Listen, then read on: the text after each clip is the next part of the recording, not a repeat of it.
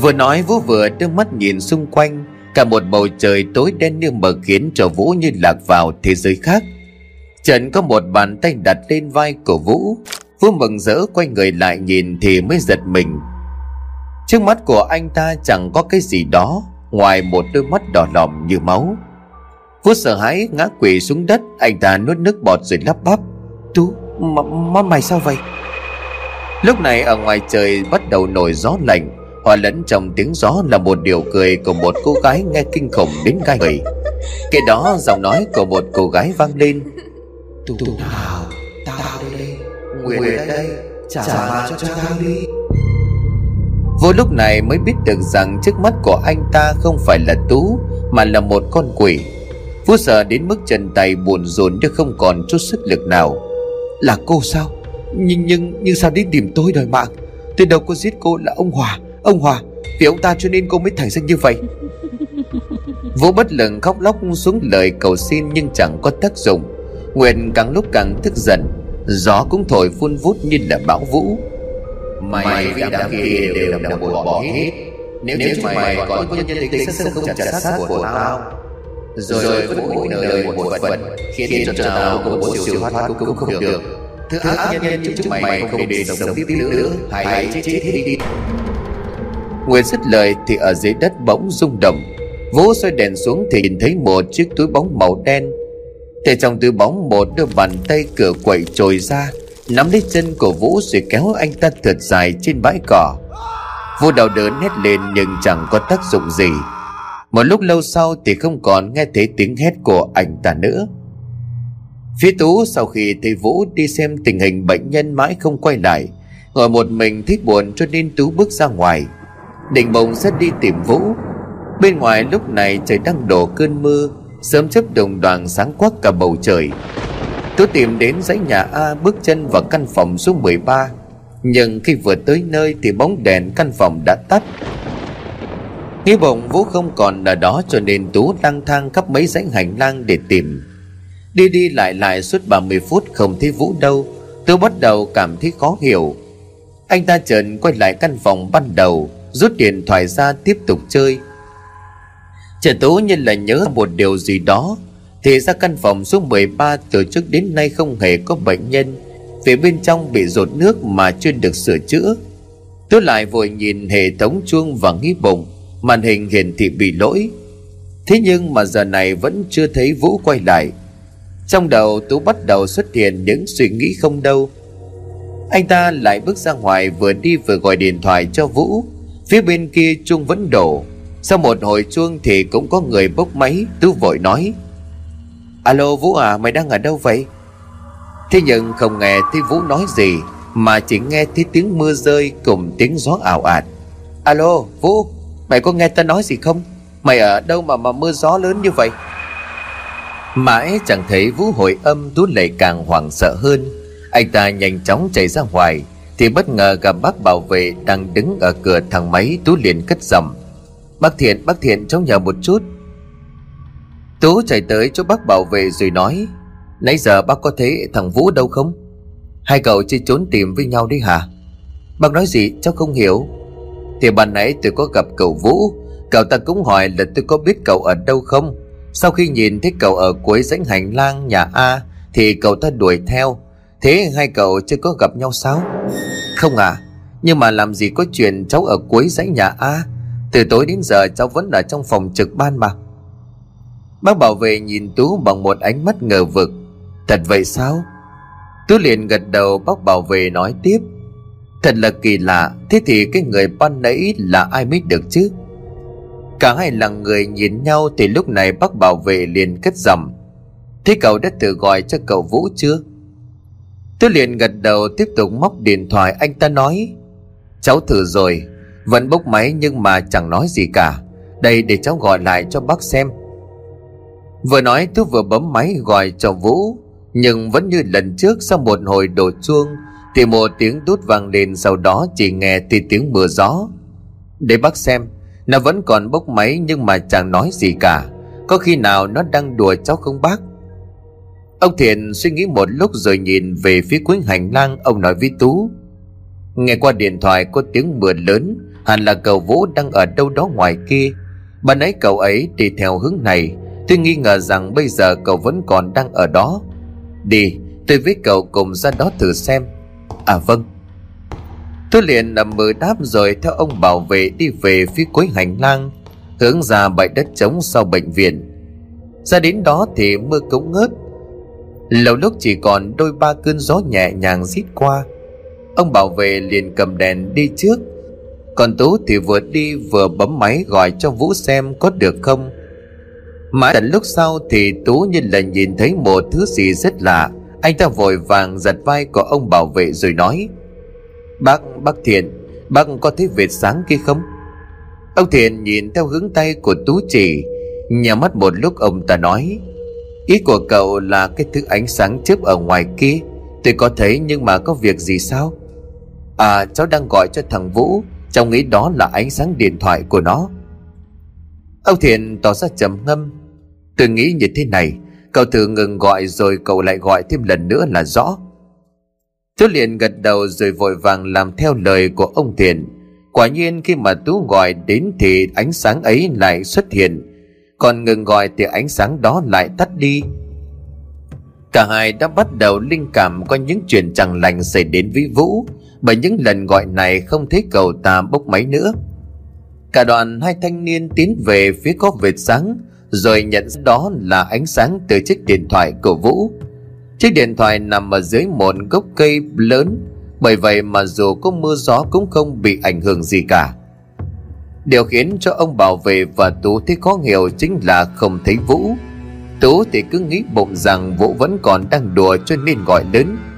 Vũ, mày ra đây đi, Đùa thế đủ rồi, không vui đâu.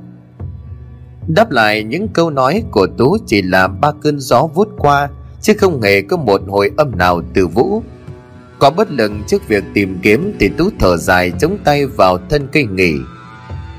Lâu lúc vẫn còn ba giọt nước đọng lại ngay trên lá nhỏ. Ngay đầu của Tú chảy xuống chán. Trần anh ta như là phát hiện ra một điều gì đó, Liền đưa giọt nước đang lăn từ trên chán xuống.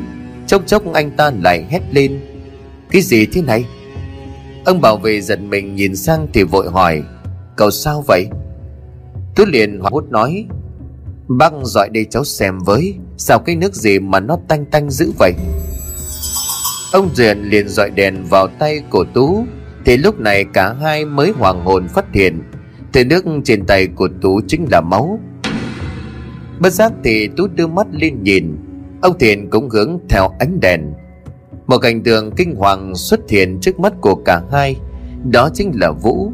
Vũ đã chết và xác của anh ta đang treo thòng lòng ở trên cây, Đôi mắt trần ngược lên nhỏ đầy máu. Cả hai giật mình lùi lại rồi sau mấy bút định thần, Ông Thiện có một cảm giác can đảm hơn, liền bước lên trước để dọi đèn quan sát. Cả hai đều không hiểu chuyện gì đang xảy ra. Việc vô chết khiến cho cả bệnh viện đều chấn động, Ai cũng hoang mang trước sự tàn nhẫn của cái chết. Mấy ngày trôi qua thì cuối cùng cái chết của Vũ cũng lắng xuống Và đang chờ kết luận từ phía cảnh sát.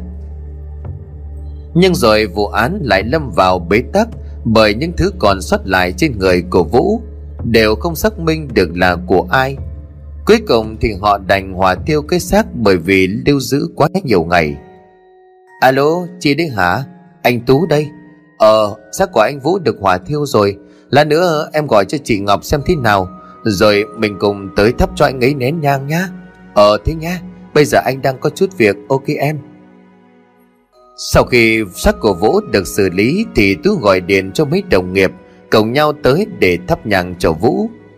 Chiều ngày hôm đó Sau khi đến giờ hẹn mà vẫn không thấy Chi và Ngọc đến Tú liền suốt ruột gọi điện ngay cho Chi.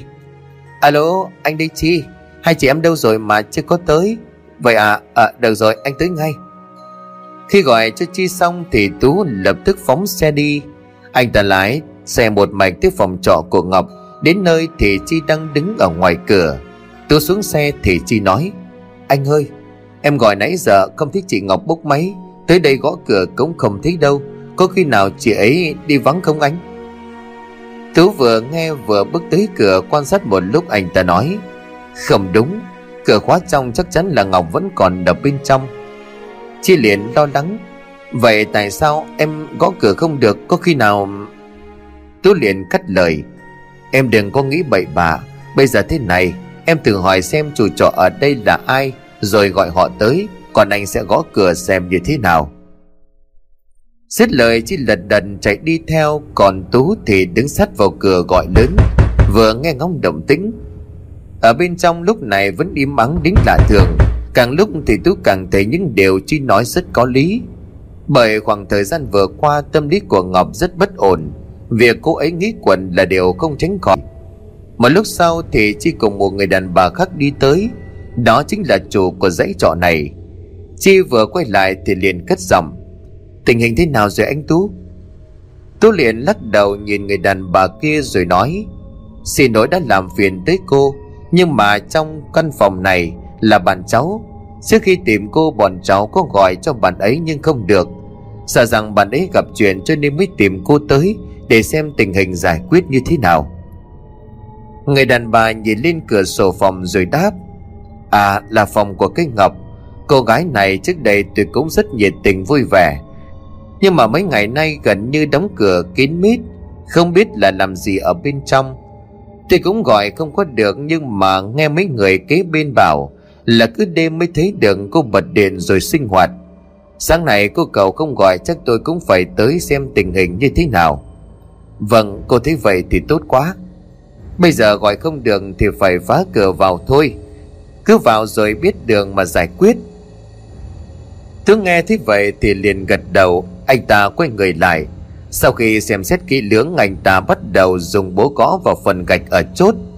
Sau một lúc thì cánh cửa cũng được phá tung. Cảnh tượng đầu tiên đập vào mắt của cả ba Chính là sự lộn xộn của đồ đạc trong căn phòng. Khi đó thì họ nhìn thấy rất nhiều ruồi nhạc bay inh ỏi ở khu vực phía dưới. Cả ba nhìn nhau ngờ vực rồi bước tiếp. Tới đây thì bắt đầu người thấy mùi hôi thối của xác chết. Đỉnh điểm lúc này là tới gần phòng tắm. Dường như là lũ ruồi nhặng và mùi hôi thối bắt nguồn từ trong này. Trong đầu của cả ba người bắt đầu xuất hiện những ý nghĩ tồi tệ. Họ nhìn nhau để chấn an lẫn nhau.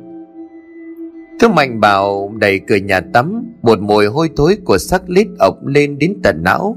Người đàn bà kia và Chi không chịu đựng nổi. Hai bàn tay bịt mũi rồi chạy ra ngoài. Nôn mửa không ngừng. Riêng Tú thì anh ta gắng gượng ở lại để quan sát. Quả nhiên đó chính là xác của Ngọc. Tú và hai người kia không dám tin vào những gì mình vừa nhìn thấy. Ngọc trên trong tình trạng đang tắm dở. Không có một mảnh vải che thân, Đầu của cô ta gồng vào chậu nước lớn Và có vẻ bị chết vì ngộp nước. Không rõ là Ngọc đã chết từ bao giờ, Nhưng cái xác đang trong quá trình phân hủy, cho nên mùi hôi thối mới nồng nặc đến như vậy. Sau đó tôi cũng đành bất lực đi ra ngoài, Bởi không thể chịu đựng nổi cảnh tượng kinh hoàng đó. Một lần nữa thì cái chết được giao cho phía cảnh sát. Đến cả tối thì Tú và Chi mới được cảnh sát cho phép quay về. Trước những cái chết liên hoàn của đồng nghiệp, Thì Chi dường như không còn giữ được bình tĩnh nữa. Lúc lái xe có những lần tưởng chừng cô đã gây ra tai nạn. Thật may mắn là vẫn còn Tú ở bên cạnh. Tú khá cứng bóng cho nên anh vẫn ổn. Thấy chi như vậy thì anh vội hỏi. Em đói chưa? Chị vẫn thứng thờ Tú liền nói tiếp. Phía trước có quán cháo rất ngon. Lăn ghé vào đó anh em mình ăn uống cho tỉnh táo rồi về. Đi độ thêm khoảng 500 mét thì Tú và Chi dừng lại trước một quán cháo lòng ven đường. Trong lúc chờ món, thích tâm trạng của Chi càng lúc càng bất ổn. Tú liền nhẹ giọng chấn an. Thôi chị à Dù sao thì mọi chuyện cũng qua rồi. Em phải mạnh mẽ để vượt qua quãng thời gian này. Nếu không thì chẳng ai giúp được em cả. Chị dừng dừng nước mắt. Anh Tú à em sợ quá. Tại sao chị Ngọc lại dại dột như vậy chứ? Tú liền thở dài lắc đầu. Cũng không thể trách được chị ấy, Có thể chị ấy đã trải qua những điều mà chúng ta không biết được. Chị im lặng không nói gì. Lúc này thì phục vụ bưng tới hai bát cháo nóng đặt xuống. Mời anh chị à Tôi lấy giấy lau thìa cho Chi rồi anh nói, Thôi anh em mình ăn cái lót dạ đã. Chuyện đó thì tính sau. Mãi một lúc sau thì Chi vẫn còn cầm thìa mà không đụng vào bát cháo, Thì Tú tỏ ra lo lắng. Em lại sao vậy? Bây giờ em cứ như vậy thì cũng đâu giải quyết được gì chứ? Quan trọng là bây giờ sức khỏe của mình em mà. Nghe anh, Mau ăn đi rồi anh đưa em về. Thì Tú nói như vậy Thì Chi cũng miễn cưỡng cầm lấy thìa. Đoàn cô liền cất giọng. Anh Tú, Em có chuyện này muốn nói với anh. Tú liền tỏ vẻ ngạc nhiên. Sao em lại nhìn có vẻ nghiêm trọng như vậy? Chuyện gì nói cho anh nghe xem nào. Chi thần người một lúc rồi ngập ngừng nói Mấy ngày trước lúc mà em thay chị Ngọc ở bệnh viện đó Đêm đó em mơ thấy Mơ thấy chị ấy chết. Tú liền chấn an Chắc chỉ là một sự trùng hợp thôi Em đừng có suy nghĩ quá. Chi liền vội vàng lắc đầu Không, không phải đâu. Chiều nay sau khi nghe bên công an kết luận, Ngày chị chết thì em mới phát hiện trùng vào đêm em nằm mơ thấy chị ấy chết. Tú liền ngây người ra nhìn Chi. Ý em là cái chết của Ngọc được dự báo trước. Chị khẽ gật đầu, cô không cầm được những giọt nước mắt lăn dài, Cô ú ớ rồi nói, Anh Tú này, Anh phải bình tĩnh nghe em nói. Đêm hôm đó em mơ thấy chị Ngọc bị người ta hại. Anh có biết không Người hại chết chị Ngọc chính là cô gái mấy tháng trước. Tôi càng nghe càng không biết nói lời nào. Anh chỉ biết ra hiệu cho Chi bình tĩnh nói khẽ lại. Lúc này chị nói tiếp. Em còn mơ thấy cô ta nói rằng sẽ giết từng người trong chúng ta. Anh thường nghĩ Chỉ trong vòng một tuần từ chị Trinh, anh Vũ rồi đến chị Ngọc Đều bị giết một cách lặng lẽ. Rồi cuối cùng anh em mình cũng phải chịu chung kết cục như họ mà thôi. Tú liền lặng người đi một lúc rồi đáp. Trong chuyện này anh cũng thấy khó hiểu, Nhưng mà chi này, Có thể tất cả chỉ là một sự trùng hợp thôi. Phía công an họ cũng xin thêm thời gian, hứa cho chúng ta một câu trả lời thích hợp.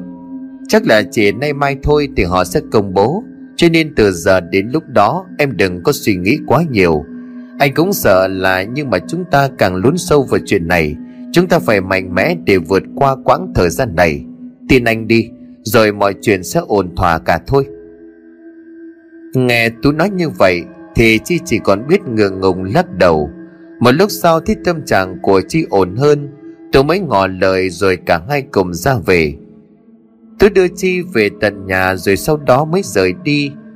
Chị tới cửa thì phát hiện ngôi nhà chưa được bật đèn. Cô bắt đầu thấy rợn ở trong người. Cảnh giác đưa mắt nhìn xung quanh giờ đây trong đầu của cô chỉ toàn là hình ảnh về cô gái kia còn trước mắt là một màu đen mù mịt. Cô cuống cuồng rút điện thoại ra gọi điện cho mẹ. Sau một hồi đổ chuông thì cũng có người bắt máy. Alo con gái hả?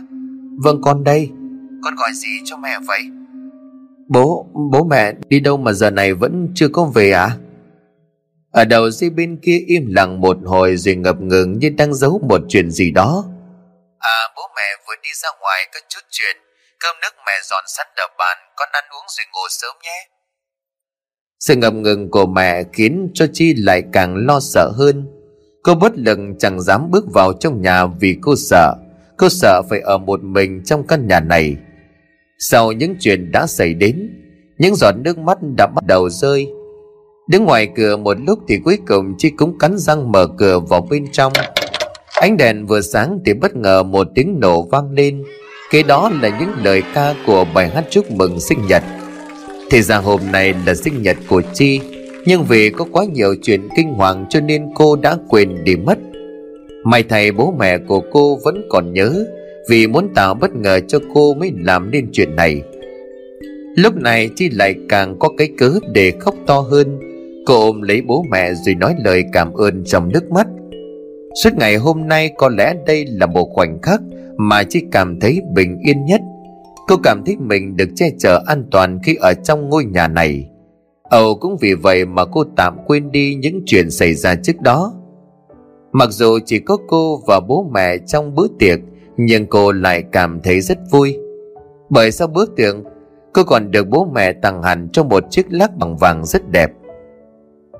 Lúc chuẩn bị lên lầu thì bố gọi Chi lại rồi nói À con gái, bố còn thứ này muốn đưa cho con. Chị vui vẻ quay đầu nhìn lại, cô đáp Dạ cái gì vậy bố? Bố của Chi tiến tới rồi lấy ra một chiếc hộp mỏng cỡ một tờ giấy A4 rồi bước tới đưa cho cô. Ông nói, Bố cũng không rõ là gì, Nhưng mà ban nãy có một cô gái ăn mặc rất kỳ lạ Tới đưa nó cho bố. Nhắn nhủ bố phải đưa tận tay cho con. Còn nói giấy thân với con là còn gặp nhiều lần nữa. Đây con xem đi. Chi nhận lấy hộp quà rồi tiếp tục bước lên trên lầu. Cô vừa đi vừa suy nghĩ về món quà của chủ nhân đặc biệt này. Nhưng mà mãi vẫn không nghĩ ra là của ai. Cho nên sau khi vừa vào trong phòng, cô đã mở ra ngay. Khi mở vừa ra thì cô đã sợ hãi hét lên, Rồi vứt hộp quà sang một bên. Thì ra đó là bệnh án có ghi rõ tên Chu Thị Nguyệt 26 tuổi. Là cô gái xấu xố đã chết cách đây không lâu. Chỉ càng sợ hoảng loạn hơn, Bởi vì giờ đây cô tin rằng Cô gái kia đã tìm đến Và hồ sơ bệnh án này chính là một lời đe dọa. Ở phía dưới, bố mẹ của cô gái Sau khi nghe tiếng hét của con thì chạy lên. Mở cửa ra chỉ thấy cô đã trộm chăn kín mít khóc nức nở. Mẹ của cô liền chạy tới lo lắng rồi hỏi, Con gái của mẹ, Con con bị làm sao vậy? Lúc này chi mới gạt tấm chăn sang rồi ôm chầm lấy mẹ của mình. Cô chẳng dám nói gì, sợ mẹ biết chuyện. Mãi tận lúc lâu sau, Khi mẹ của cô hỏi lại, cô mới nói Dạ không có gì. Tại bà ấy có con chuột ở phòng cho nên con mới hét lên như vậy. Mẹ cô nghe xong thì vừa cười vừa nói có mỗi con chuột thôi mà cũng làm cho bố mẹ hít cả hồn. Thôi, được rồi, Bây giờ chắc nó cũng chạy mất rồi. Con nghỉ đi, bố mẹ về phòng đây. Chị có chút do dự vì cô không muốn bố mẹ rời đi, Nhưng mà lại sợ bố mẹ phát hiện ra chuyện này cho nên đành gượng ép lắc đầu. Bây giờ trong căn phòng chỉ còn lại mình, cô với một nỗi sợ hãi. Cô trùm chăn kín mít, Cô nhắm mắt để chìm vào trong giấc ngủ, Để quên đi mọi thứ. Nhưng mà càng cố nhắm mắt Thì hình ảnh về giấc mơ ngày hôm qua lại càng hiện về. Cơ còn nghe cả những âm thanh mà quái giống như nó đang xảy ra ở hiện tại. Cuối cùng thì Chi không chịu đựng nổi nữa, Thì vội vàng chạy khỏi phòng tới trước cửa phòng của bố mẹ rồi gõ cửa. Cô cố tỏ ra bình tĩnh. Một lúc sau thì mẹ cô ra mở cửa. Cô nhìn với một ánh mắt ngạc nhiên. Con chưa ngủ sao? Chị rơm rớm nước mắt lắc đầu. Mẹ cô thích vậy thì nói tiếp. Con làm sao vậy? Chuyện gì không vui phải không? Nào nói cho mẹ nghe. Chị không nói chỉ ôm chặt lấy mẹ của cô. Một lúc sau thì cô khét thì thầm. Mẹ, đêm nay con muốn ngủ với mẹ. Thế chi như vậy thì mẹ cô cũng không nỡ hỏi thêm, Thì liền đồng ý rồi theo cô trở về phòng. Có mẹ nằm kế bên, Chi thấy rất an toàn. Cô nhanh chóng chìm vào giấc ngủ ngay sau đó. Chẳng biết được bao lâu thì từ bên ngoài bỗng có tiếng lạch cảnh rất kỳ lạ. Không biết từ bao giờ chị lại tỏ ra cảnh giác đến như vậy. Cô đưa mắt nhìn qua cửa sổ thì thấy thứ gì đó đang cố vào trong phòng của cô, Theo cánh cửa đang mở. Dù sợ hãi tột độ, Thế nhưng mà cánh cửa sổ vẫn còn mở, Cho nên Chi đành liều chạy đến giữ chặt cánh cửa sổ lại. Ngay lúc đó thì cô thấy có một bóng người rất lạ đứng dưới con hẻm. Khi nhìn kỹ chị mới phát hiện ra đó chính là Nguyệt. Cô gái đã chết cách đây hai tháng. Cô ta nhìn chằm chằm vào Chi như là muốn ăn tươi nuốt sống vậy. Là một nụ cười lạnh khiến cho Chi không còn một chút sức lực nào. Chị hoảng loạn gào khóc xin tha mạng. Nguyệt đứng ở dưới kia Chị cứ tưởng tượng mọi thứ đã qua đi. Thì bất ngờ phía sau có ai đó đấm bùm bùm vào cánh cửa Khiến cho chị giật bắn mình. Cô quay đầu nhìn lại rồi run sợ nói Ai, ai ở ngoài vậy? Đáp lại Chi là một dòng cười đến gai người. Lúc này chị mới biết Nguyệt đã ở trong nhà cô từ bao giờ Và chỉ còn cách cô đúng một cánh cửa. Những tiếng cào cửa đã bắt đầu vang lên Có vẻ như là Nguyệt muốn phá cửa để vào bên trong. Chị hét lên như là muốn rời ra cả cổ họng. Thì lúc này bất chợt có một giọng nói quen thuộc vang lên. Chị, mau tỉnh lại đi. Mẹ đây, con con làm sao vậy? Chi bàng hoàng tỉnh giấc. Giờ đây thì cô mới biết tất cả chỉ là một cơn ác mộng. Trong chốc lát cô ôm chầm lấy mẹ rồi khóc nức nở. Mẹ cô vỗ về cô một lúc rồi nói, Mẹ xin lỗi. Giờ mẹ sẽ ở đây không có đi đâu nữa. Nào giờ nói cho mẹ nghe Bà nãy còn đang mơ thấy gì mà la hét lên như vậy? Chị suy nghĩ một lúc rồi trả lời Dạ không có gì, Chỉ là dạo này công việc của con hơi áp lực thôi, Con không sao cả, Con chỉ cần bố mẹ ở đây thôi. Việc làm áp lực thì con nghỉ ở nhà vài hôm, Khi nào ổn hãy đi làm tiếp, Đừng có cố quá nghe con. Chị liền gật đầu rồi tụt người xuống Mẹ cô cũng leo hẳn lên giường rồi nằm kế bên Xua cô chìm vào trong giấc ngủ. Sáng ngày hôm sau Chi liền gọi cho Tú. Alo anh nghe nè. Anh Tú ơi Chuyện là em mệt quá cho nên em em muốn nghỉ ở nhà ít hôm. Anh viết đơn hộ em nhé.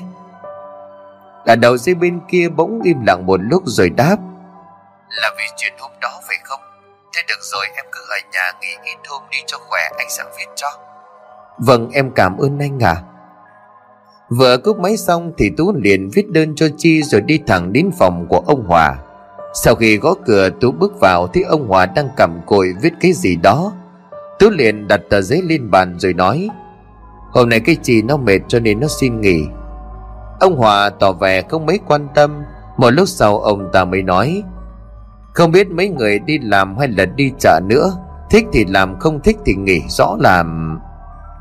Nghe ông Hòa nói như vậy Thì tôi bắt đầu thấy khó chịu. Ông ta vội nói, Thế ông không biết thật hay là giả vờ không biết, Cái Trinh, cái Ngọc, thằng Vũ đều đã chết. Cái Chi bây giờ nó cũng vì chuyện này mà mất ăn mất ngủ, Đến nỗi không đi làm nổi. Vậy mà ông vẫn còn bình thản như không có chuyện gì. Ông có phải là con người nữa không vậy? Ông Hòa nghe xong thì không mảy may quan tâm. Thì sao? Sống chết có số cả rồi, Đừng có trách ai cả.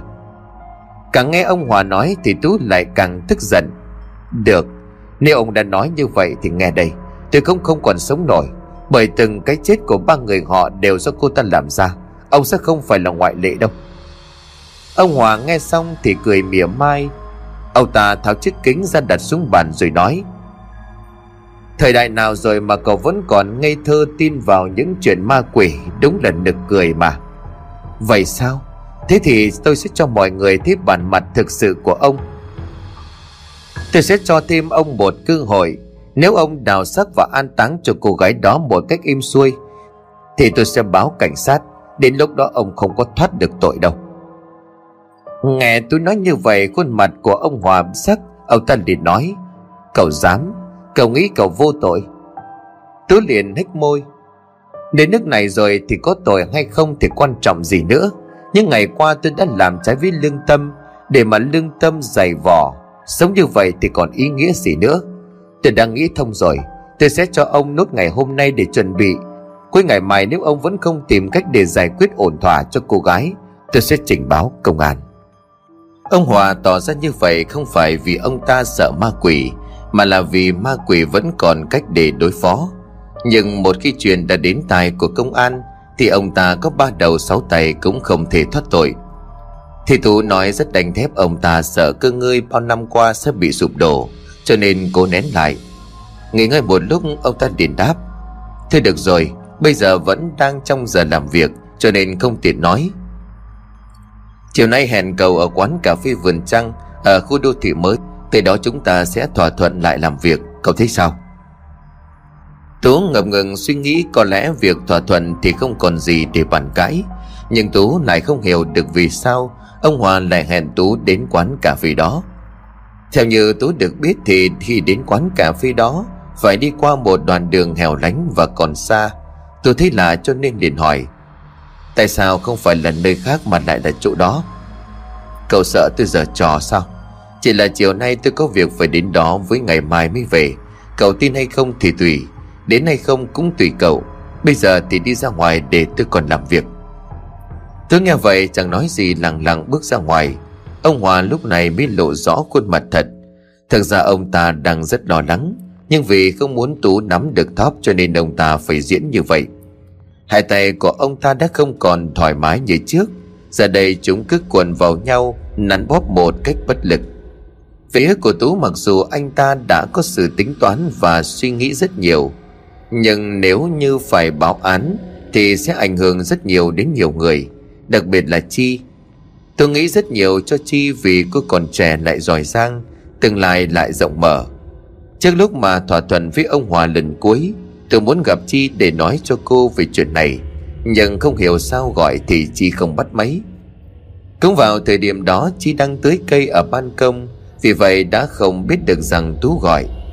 Được nghỉ ngơi ở nhà khiến cô thoải mái hơn. Đang chăm chút mấy cái cây Thì bỗng có tiếng gõ cửa. Một thoáng sau thì mẹ cô bước vào. Con gái của mẹ đang làm gì vậy? Con đang tưới mấy cái cây thôi mẹ à?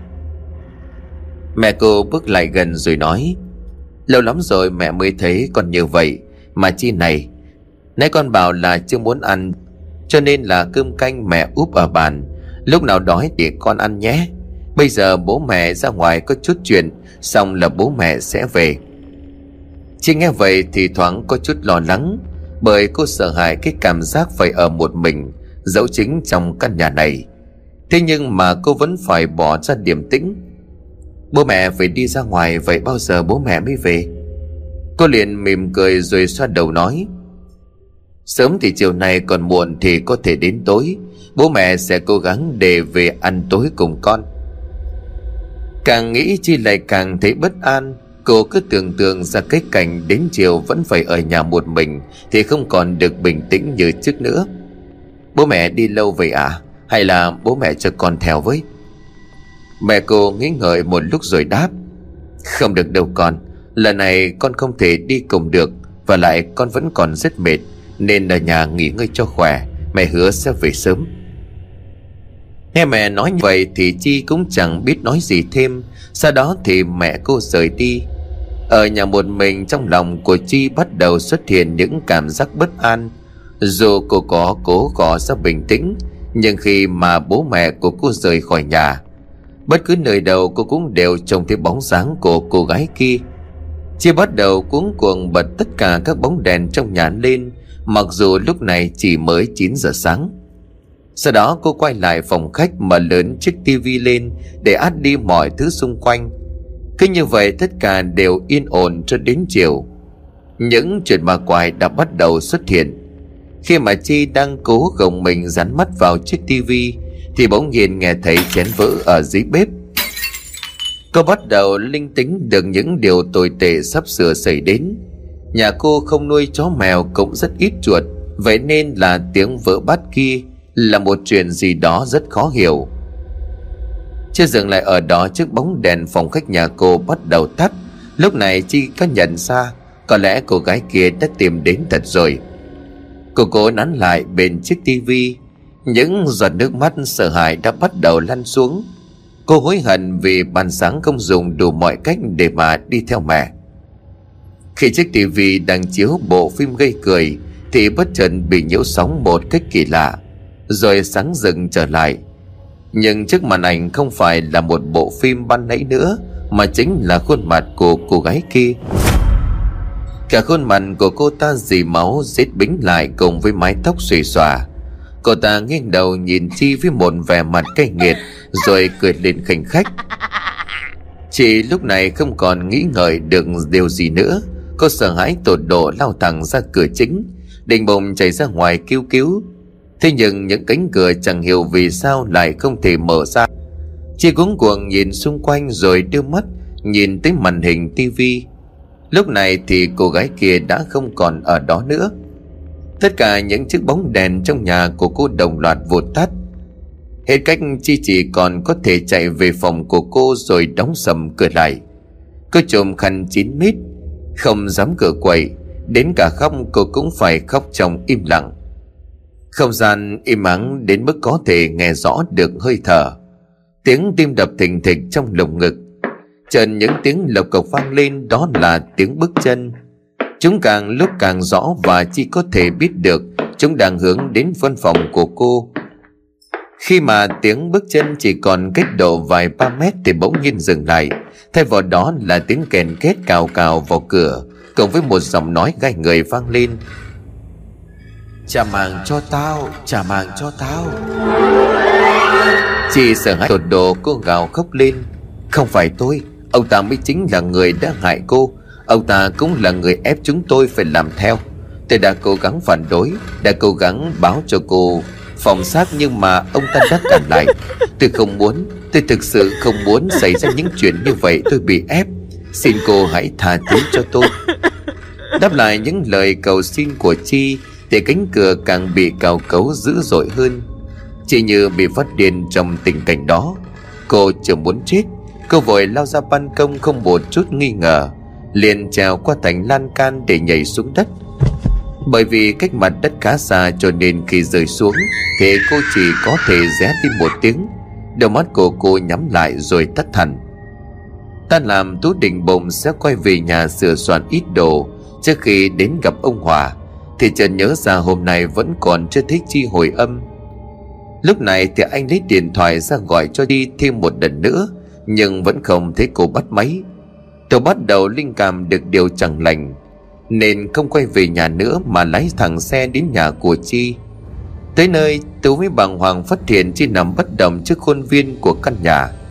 Tú hoàng hồn chạy tới. Vừa đỡ cô dậy vừa gọi nhưng cô không tỉnh lại sau đó thì tú đành đưa chi đến bệnh viện để cấp cứu. Thật may mắn chi bị gãy chân và thương rất nhẹ ở vùng đầu, không nguy hiểm đến tính mạng. Khi lo thủ tục cho chi xong xuôi Thì trời cũng đã bắt đầu chập tối. Lúc này thì Trần nhận được một cuộc điện thoại từ ông Hòa. Tú vừa bốc máy, Ở đầu dây bên kia là giọng nói khó nghe. Cậu chơi sao? Sao giờ này vẫn còn chưa tới? Tú liền bình tĩnh đáp Tôi có việc đột xuất bây giờ sẽ tới Ông ở đó đợi đi. Nhanh đi tôi không có thời gian với cậu đâu. Dứt lời thì ông Hòa liền cúp máy. Tôi cũng bắt đầu rời khỏi bệnh viện Lái xe đến chỗ hẹn với ông Hòa. Tôi đi được nửa đường thì trời cũng tối hẳn. Thật tình cờ từ lúc Tú rời đi cho đến bây giờ Thì luôn có một chiếc xe ô tô thông dong Chạy phía sau bỗng nhiên tăng tốc ngang hàng với Tú rồi bất ngờ bẻ lái, Tông thẳng vào chiếc xe máy Tú đang đâm. Tú mất lái liền đâm vào thành cầu. Tú dường như bị choáng sau cú tổng đó Và không thể nào đứng nổi. Những tưởng đó chỉ là một vụ tai nạn nhưng mà không. Tên tài xế xe ô tô dừng lại ngay sau đó, Rồi chạy một mạch đến chỗ của Tú đang nằm, Đâm liên tiếp vào mạng sườn của Tú rồi kéo vứt Tú xuống sông. Sau đó hắn ta tiếp tục lên xe rồi nhấn ga chạy đi thế một gara ô tô, hắn gửi ra ở đó rồi chạy sang phía đối diện. Bước vào quán cà phê vườn trăng, Hắn đưa mắt nhìn một lúc rồi thong dong bước về một người đàn ông đang đội mũ. Hắn ta liền vỗ vai rồi nói, Xong rồi nhé. Người đàn ông kia quay lại là một nụ người nham hiểm, Rồi cười mũ xuống. Thì ra đó là ông Hòa. Ông ta đã thuê tên này để hại Tú, Để bịt miệng, Nhằm thoát khỏi vụ này. Ông ta nhìn người kia rồi nói Chắc chắn chứ? Một khi thằng này đã ra tay Thì ông không cần phải lo, Chỉ cần tiền thôi, tất cả đều êm đẹp. Được rồi, ngồi xuống đi.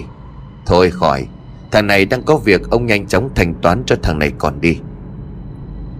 Nghe tên kia nói như vậy, Ông Hòa chỉ biết cười, Rồi rút trong túi ra một chiếc túi giấy. Đây, Như thỏa thuận không phải đếm. Người kia chuẩn bị rời đi, Ông Hòa liền nói thêm. Cả một việc nữa tôi cần gấp một lão thầy bùa giỏi, Chuyện tiền nong cậu không phải nghĩ. Được, Chiều mai tôi sẽ liên hệ với ông. Nói xong thì hắn vừa quay lại gara ban nãy. Chủ gara có vẻ cũng là một người quen của hắn. Vừa nhận tiền cho nên là hắn rất thào sảng, Chỉ ngay cho người đó một bữa nhậu tại đó. Tới đêm khi mà bữa nhậu tàn Thì chiếc xe của hắn cũng được sửa xong. Hắn vui vẻ rời đi. Khi mà chạy tới gần chiếc cầu ban nãy, Thì đột nhiên hắn thấy một người đứng ở chặn đầu xe. Nhìn kỹ lại thì phát hiện ra đó là một cô gái. Hắn giảm ga rồi nhấn còi inh ngòi. Là thầy cô gái kia vẫn còn đứng ở đó không chịu rời đi. Trong người sẵn có men rượu, Hắn đập bùm bùm vào vô lăng Nghiến răng đạp ga trở lại tông thẳng vào cô gái. Thế nhưng mà một điều kỳ lạ đã xảy ra.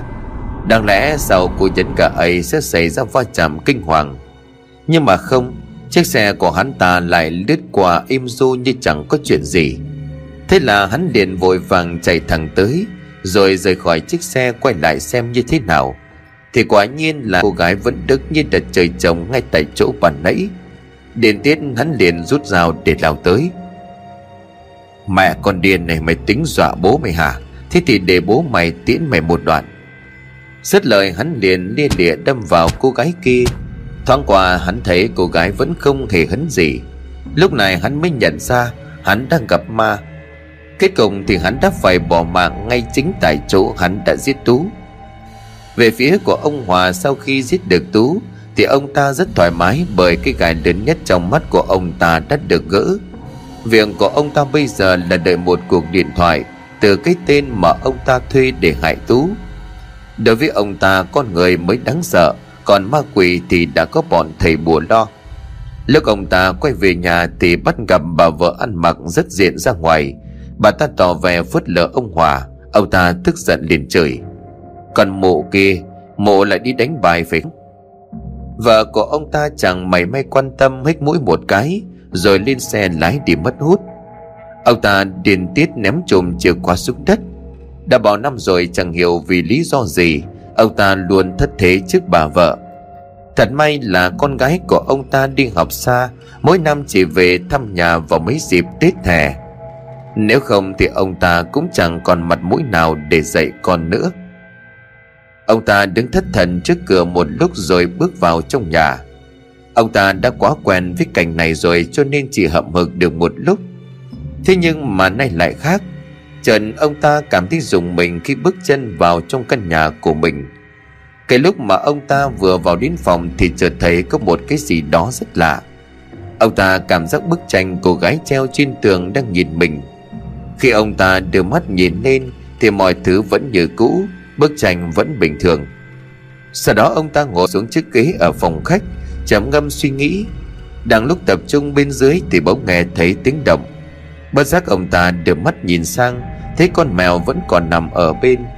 Thế là cho nên ông ta mò mẫm đi xuống dưới xem có chuyện gì. Sau một lúc xem xét thấy mọi thứ vẫn bình thường, Ông ta định bụng quay lên, Thì ngay lúc đó từ phía căn phòng tắm bỗng có tiếng nước chảy. Lúc này ông ta đã bắt đầu cảm thấy sợ bởi những câu chuyện ma quỷ đang diễn ra. Nhưng mà lại không thể rời đi khi chưa xem xét bên trong đang xảy ra chuyện gì. Ông ta lắc đầu khó hiểu, chưa kịp rời đi thì lại có một cảm giác ai đó đang ở trong gương nhìn xa. Ông ta vội liếc lên nhìn Thì thấy một cái bóng đen Vừa biến mất tức khắc. Ông ta hoảng sợ quay đầu ra nhìn ra ngoài, Nhưng lại bị thứ gì đó níu chặt bàn chân, Khiến cho ông ta ngã dập đầu xuống nền nhà rồi điệp đi. Ông ta tỉnh dậy thì cũng đã là 10 giờ đêm. Vừa mở mắt, ông ta đã vội chạy tới bàn thờ tổ tiên Thắp nhang vái liên tục. Có lẽ ông ta đã bắt đầu cảm nhận được sự xuất hiện của Nguyệt trong căn nhà này. Sau khi ổn định tinh thần thì ông ta bắt đầu gọi cho cái gã, Mà lúc chiều nhưng mà lại không nhận được hồi âm. Chưa biết phải làm gì tiếp theo thì điện thoại ông ta bỗng reo lên. Vừa nhìn thấy số ông ta đã chép miệng nhăn nhúm, Mắt mày tỏ ra rất khó chịu. Alo, có chuyện gì vậy? Còn hỏi nữa, mau mang tiền đến đây thì ra là vợ của ông ta, bà này thua sạch tiền cho nên gọi về bảo ông mang tiền đến để chơi tiếp. Tâm trạng vốn không được tốt, Sau khi nghe vợ nói như vậy, Thì ông ta liền giật nảy cả lên. Khốn kiếp, Tiền đâu ra mà đưa nữa, Nợ thì bán thân mà trả. Chưa kịp cúp máy thì vợ ông ta đã nói, Vậy ông có muốn làm việc trong cái bệnh viện kia được không? Hay là để tôi kể hết mọi chuyện cho mọi người nghe? Đến lúc đó thì xem ai còn xem ông là vị bác sĩ tốt. Ông Hòa lúc này nghe xong thì tức giận ném chiếc điện thoại xuống đất. Thì ra ông ta cũng chẳng phải là loại bác sĩ gì tốt đẹp. Tất cả chỉ là những chiêu trò để ông ta đánh bóng tên tuổi. Nhưng lại bị vợ của ông ta biết được và nắm thóp. Dù tức giận đến cỡ nào đi nữa, Thế nhưng mà cứ nghĩ đến cái chuyện bị phát giác Ông ta đành tiến đến kết sắt lấy tiền rồi mang tới cho mụ vợ. Sau đó vì tức vợ cho nên ông ta không về nhà, Mà lái thẳng xe tới bệnh viện. Đó là thói quen của ông ta vào những lần vợ chồng ông ta xích mích. Trên đoạn đường đi, ông ta bắt gặp một cô gái ở bên đường xin xe, Nằm rất tội nghiệp. Ông ta vốn chẳng để tâm, Nhưng mà chiếc xe vừa chạy qua chỗ cô gái được một lúc Thì bỗng nhiên tắt máy sau đó thì ông ta mở cửa xe ra ngoài xem xét. Đúng lúc đang cầm cùi chiếc xe Thì cô gái kia bước tới. Chú à cho con đi nhờ một đoạn với. Ông Hòa chẳng mày may nhìn cô gái Bởi tâm trạng của ông ta đang xấu. Ông ta liền hờ hững hỏi, Tôi tới bệnh viện nên tới ngã tư kia là rẽ rồi. Chưa kịp nói hết câu thì cô gái đã nói Dạ cháu cũng thích bệnh viện có chút việc, Chú cho cháu đi nhờ một đoạn. Thấy cô gái nói như vậy, Cho nên là ông Hòa cũng không thể từ chối, Đành đồng ý cho cô gái lạ đi cùng. Cô gái ngồi ở phía sau Thấy ông Hòa có vẻ kín tiếng Cho nên liền bắt chuyện. Cháu nhìn chú rất quen, Hình như đã gặp chú ở đâu đó rồi. Ông ta liền đáp, Có thể là cô đã gặp tôi ở bệnh viện, Tôi làm việc ở bệnh viện Cho nên là khi ra ngoài Cũng có rất nhiều người nhận ra. Cô gái liền reo lên À chứ có phải là sĩ Hòa không hả? Ờ là tôi đấy. Cháu biết ngay mà. Mới gặp chú, cháu đã nghi ngờ rồi, chứ không nhận ra cháu sao? Chắc là không, Hàng ngày tôi làm việc với hàng chục bệnh nhân, Làm sao mà nhớ được Mà cô tên là gì? Cháu tên là Nguyệt. Nghe xong tên của cô gái Thì ông Hòa giật bắn người. Ông ta tỏ ra bình tĩnh rồi nói, Thế thì bây giờ cô tới bệnh viện Chắc là để thăm người nhà phải không? Trần cô gái cười lên khanh khách rồi nói, Không, Cháu tới thăm xác của cháu. Lúc này thì ông ta không còn giữ đường bình tĩnh nữa, Vội vàng quay phát nhìn lại thì mới nhận ra, Cô gái nãy giờ ông ta đang trò chuyện chính là Nguyệt. Cô ta dòng cặp mắt dì máu nhìn ông Hòa rồi cười lên gai người. Ông Hòa sợ quá, mất lái đâm vào một gốc cây gần cửa của bệnh viện. Sau khi tỉnh lại thì ông ta phát hiện ra Bản thân của mình đang nằm trước giường tại phòng làm việc riêng. Đầu của ông ta được ai đó quấn gạc, Nhưng vẫn còn rất là nhức. Ông ta gắng gượng ngồi dậy nhìn ra chiếc bàn trà. Đang ngồi trầm ngâm suy nghĩ Thì một người đàn ông bước vào. Ờ bác sĩ tỉnh lại rồi à Ông ta đưa mắt nhìn. Bác Thiện đấy à Có phải bác, Phải bạn ấy tôi ở ngoài cổng nghe tiếng động lớn ở gần, Chạy tới xem thì nhận ra xe của bác, Cho nên đã gọi người đưa bác vào đây. Sao rồi, bác thấy đỡ hơn chưa? Ông Hòa liền gật đầu đáp, Đỡ hơn nhiều rồi bác, Mà cũng phải cảm ơn bác, nếu không có bác Thì không biết bây giờ tôi như thế nào nữa. Ông bảo vệ liền xua tay nói, Ấy, không có tôi thì có người khác thôi chứ, Mà bác sĩ nghỉ đi à, Tôi đi lòng vòng quanh đây xem như thế nào. Ông bảo vệ rời đi thì cũng là lúc ông Hòa nảy sinh ra nỗi sợ hãi. Nghĩ lại vừa rồi ông ta biết Nguyệt đã bắt đầu nhắm đến mình. Nghĩ tới Nguyệt thì ông ta lại càng nhớ tới gã lúc chiều. Ông ta thấy khó hiểu bởi tin này rất thắm tiền Cho nên thường ngày rất hay chủ động gọi tới gọi lui. Còn bây giờ lúc mà cần gã nhất thì chẳng thấy gã đâu. Nghĩ đoạn cho nên ông Hòa tiếp tục gọi cho gã kia. Thế nhưng mà lần này vẫn vậy, Ông ta vẫn không thể gọi được cho hắn. Nằm chật vật mãi không ngủ được cho nên ông ta lứt điện thoại để xem tin tức. Lúc này gã mới biết Cái gã mà ông ta thuê đã chết. Phía cảnh sát kết luận rằng gã đã uống rượu. Trong lúc say xỉn thì đã tự sát trên cầu đô thị mới. Ông ta lúc này mới thực sự hoảng sợ.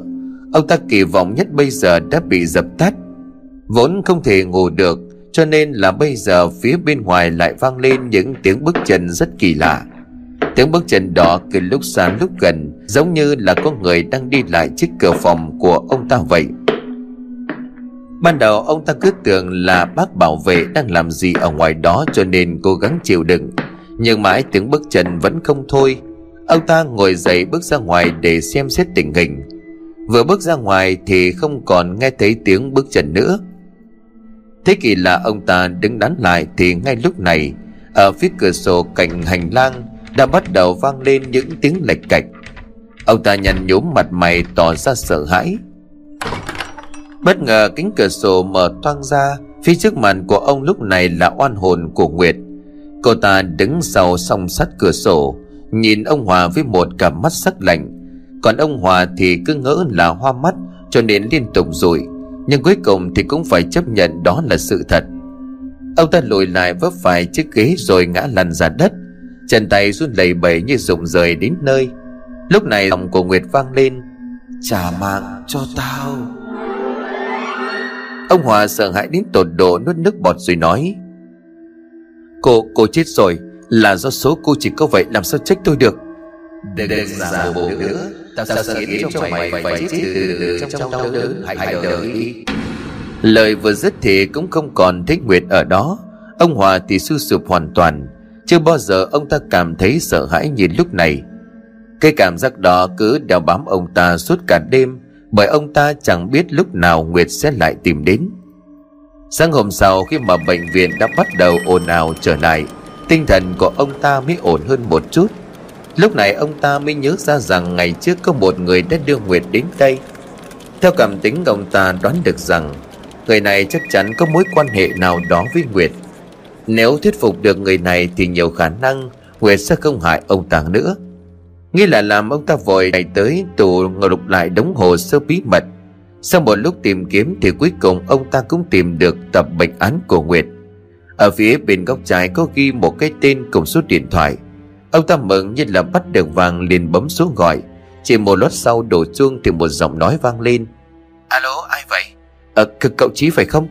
Vâng à, nhưng ông là ai à À tôi là bác sĩ Hòa ở bệnh viện tỉnh. Hai tháng trước cậu có đưa một bệnh nhân là Nguyệt tới đây phải không? Vâng vâng. Nhưng mà có việc gì vậy à Thì thì liên quan đến cô gái đó. Thế nhưng mà nói qua điện thoại không tiện Cậu có thể tới đây không? Ở đầu xe bên kia im lặng một lúc rồi nói. Không được Nhưng mà tôi về quê rồi Chắc ngày mai tôi mới lên được Ông Hòa nghe vậy thì nói Chuyện này gấp lắm Cậu có thể sắp xếp lên sớm một chút được không? Sớm thì cũng phải sáng ngày mai mới tới. Thế được rồi tôi sắp xếp lên đó sớm nhất có thể. Mà nói chuyện với ông sau nhé Bây giờ tôi có chút việc phải làm. À được được cậu làm đi. Nói xong điện thoại thì ông ta bắt đầu trầm ngâm Vẻ như đang tính toán điều gì. Một lúc sau thì lái xe ra ngoài Ông ta không về nhà mà chạy thẳng tới quán rượu, Gọi đồ rồi tự nhậu một mình. Đến chập tối, ông lái xe đến tiệm rèn sắt, Cho lấy một cái xẻng cỡ nhỏ, Rồi nhét vào sau cúp xe. Xong đầu đó, ông ta mới về nhà. Vừa về nhà thì lại gặp bà vợ. Lần này, bà ta đang nghe điện thoại của ai đó, Cho nên không thèm để ý, Định bụng lặng lẽ bước lên lầu. Ấy vậy mà vừa đặt chân lên cầu thang dòng bà ta đã cất lên Đưa đây ít tiền coi. Ông Hòa quay lại vùng vằng. Tiền còn đâu nữa, Hôm qua đưa hết cho bà rồi còn gì? Hết à Tiền ông tham nhũng bao nhiêu tôi chả biết. Khôn hồn thì đưa đây, Nếu không thì đừng có trách bà này vô tình. Ông ta nghe vậy thì liền chửi lớn. Vậy thì bà nói đi, Con mộ già khốn kiếp. Nhưng bà vợ cũng chẳng phải dạng vừa Nghe ông Hòa trời thì bà ta càng nổi điên hơn. Bà ta lao tới vỗ liên tiếp vào người của ông Hòa rồi nói, Cái gì? Ông nói ai là con mụ già? Ông nói ai? Vừa nói, bà ta vừa đánh dối xà vào ông Hòa Khiến ông không thể chịu đựng nổi nữa. Lúc này đột nhiên mắt của ông ta đỏ lên, Lộ cả những tia máu. Ông ta trừng mắt nhìn bà vợ như muốn ăn tươi nuốt sống bà ta, Rồi sau đó tiến tới trước bàn, Của lấy chiếc dao gọt hoa quả. Ông định làm cái gì vậy? Bà vợ như đoán được ý định của ông ta Vừa cất giọng hỏi vừa bỏ chạy. Thế nhưng mà lại chậm hơn một bước vì bị ông ta đâm liên lịa vào bụng chết ngay tại chỗ Sau khi vợ của ông ta chết, Ông ta cũng tự kết liễu cuộc đời, Chấm dứt một cuộc sống đầy tội lỗi ngay sau đó, phía công an nhận được một cuộc gọi không thể xác định báo về cái chết của vợ chồng ông Hòa. Trong quá trình điều tra công an đã kết luận, ông Hòa đã sát hại vợ ngay trong lúc say rượu và đã thoát tội bằng cách tự sát. Mấy ngày sau đó, phía công an lại nhận được tin báo án về lần này người báo án chính là Chi. Thời gian qua và đặc biệt là những ngày gần đây, cô luôn phải sống trong dằn vặt sợ hãi. Có lẽ việc Nguyệt để cho cô con đường sống là để cô có thể chuộc lỗi. Cô đã khai hết toàn bộ sự việc cho phía cảnh sát. Họ đã lập hồ sơ vụ án liên quan đến cái chết của Nguyệt và điều tra. Kết quả cuối cùng rất khớp với những gì Chi thú nhận. Ông Hòa chính là chủ mưu và nguyên nhân dẫn đến cái chết, Chưa thể xác định trong thời gian vừa qua.